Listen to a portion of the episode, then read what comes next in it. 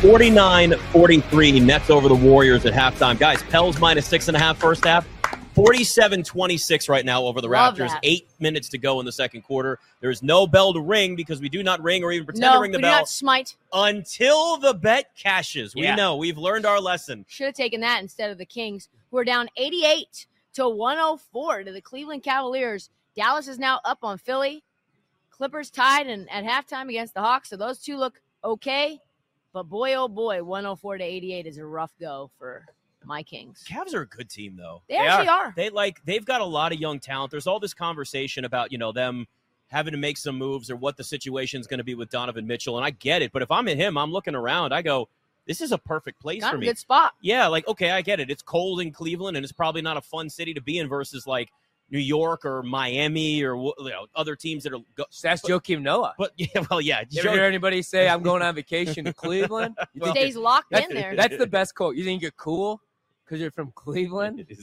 Joakim knows a jackass. He's one of those dudes, man, that like I hated Joakim Noah in college. Well, me too. And then yeah. my team drafted him. Right. And he's one of my favorite players. Of all course. time. And he's a really good dude. I got to cover the team for a couple Yeah. years as an intern. He's the coolest player maybe in NBA history. but he, as a as a George Mason graduate, ruined our Yes. Final Four appearance. Yes. So I've always hated him Also, for that. Oregon. Yeah, He- also they ruined everybody. Oregon's that Final team Four was so appearance. good. Yeah. And then on top of that, when he was actually a New York Nick, he was terrible and stole money from them. So I Yeah. have no love for him. But I'm sure in real life he's a nice guy, so it's not an actual personal. It's uh no, I just I just I have to hate Joakim. No, that's the rule. That was a bad signing by the Knicks. Obviously, they Really bad. overpaid. But yeah, Phil like, Jackson didn't know what he was doing. But I will say there was a year where Joakim Noah realistically could have won the MVP. You remember the season I Derek do, got hurt. yes, Yes. Tibbs had him playing the point. yes. Like Joakim Noah was like running the offense. I remember that him being in the conversation for MVP. That's why, in my opinion, Tibbs is so underrated, man. Like, Well, he's Oh, look a at- really good look coach. at He's a what- good basketball mind. I at know he's not for everybody. He might be a little bit of a hard ass. He never gets along with with management, at least not in Chicago. But I think that was more like on Gar Forman being a complete doofus. Totally. you know, I mean, like look at the hires that they were making, man. Vinny Del Negro. They're still Fred making Hoiberg. bad hires. Yeah, nothing's really changed. Bulls are never going to be good ever again. I've I've accepted this, guys. Like Zach Levine now out for the year. Yeah, which we haven't really had a chance to talk with you about yet. Like Nobody wanted to trade for him anyway, but now you're not moving Detroit him at was all. thinking about it. I hate to be you this think they would guy. have pulled the trigger on that though? Maybe because they're just so desperate for buckets, Yeah. right?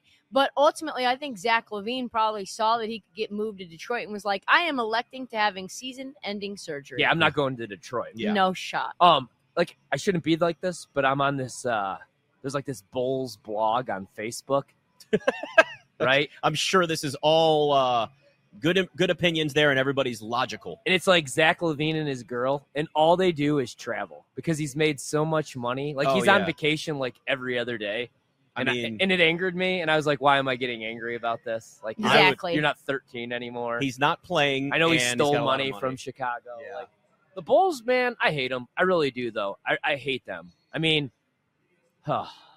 Derrick Rose, youngest MVP, team goes to the All right, Eastern buddy. Conference Finals. You know what? I listen. I can help coach you through it, uh, having been a fan of teams that are in that position. We'll work on this together. All right. it was so like they were so Therapy. close to being good too for half of a season. And then Lonzo got hurt. I, I that was the that was the moment where we no longer looked at the Bulls as one of the better teams in the Eastern Conference. He really made a difference for them, and we may never see him play basketball again. Nope. So- Bulls a lock for the play-in, probably. All right, since we are in Vegas, PJ is here with us instead, and it is a Monday, my friend. So your job, as you know, is to try and maybe change our mind on a Monday. That is right. It's great to see you guys. All right, first one. So, as you know, we're in the Super Bowl, but Patrick Mahomes' dad is stealing the headlines right now I love because him. he was arrested for the third time for a DUI. Do you guys think, change my mind on a Monday, that the distractions outside of football could be used when making a wager on the big game? Oh, I'll go first on this. I'll go first, PJ. Absolutely not. And there are many reasons. One is because it's Patrick Mahomes, and as I said, I'll never count him out again. But two, uh, the distractions off the field, it's not the same thing, but let's look at his brother. Let's look at his wife and all the stuff they bring up on social media and the venom they Sure. get and all the, I mean, they are the ultimate distraction. That Yeah. Jackson Mahomes is out there dancing on the field. And I mean, everybody hates him in Washington because he danced on the number 21, the Sean Taylor tribute. I mean, if he can deal with that, He can deal with this. His dad's an adult. He made a decision. He made a poor decision. But Patrick Mahomes, I promise you, will not be distracted by that whatsoever. Yeah, and I don't even know why this is news. I don't know why we're hearing about somebody's dad getting a DUI or DWI, whatever the case may be, even though he's playing in the Super Bowl. Like, I would hope that my family can just do their own thing for good or for bad. Mhm. And that doesn't become like national fodder for us to discuss. Yeah. And you're right, Nick. Like, Patrick Mahomes is sort of immune to that type of like distraction. His his brother had all kinds of allegations. He was going viral on TikTok all the time. Yeah. His wife is just insanely annoying, as Mm. we know. And you've got Travis Kelsey, his teammate, who's dating the most famous woman on earth, who won a Grammy for an album that she put out two years ago. But I digress. and none of that distracts Patrick Mahomes from eating to make his dad bod even more prominent and winning Super Bowls. Yeah. And I'm actually, man, that's a shame because I was a big fan of Pat Sr. He cracks me up. He's hilarious. Mahomes makes so much money. Like he owns a soccer team. Why the hell are People you do driving? forget that actually. Like, Yeah. why would you not take an Uber? You why should would, have a black why do you car not everywhere have he a- goes. why do you not have a driver, Pat Senior? But no, Peach, I don't think this will be a distraction for a guy like Pat Mahomes for all the reasons that you guys said. I mean, and remember Jackson Mahomes, man, they like had him removed. We never Yes. see him Nope. anymore. Yeah, they you know, I they think made they him shut they, his TikTok down. they made him disappear. yeah, and that was that was one of the best things ever. Oh, thank God. I do kind of like Brittany though.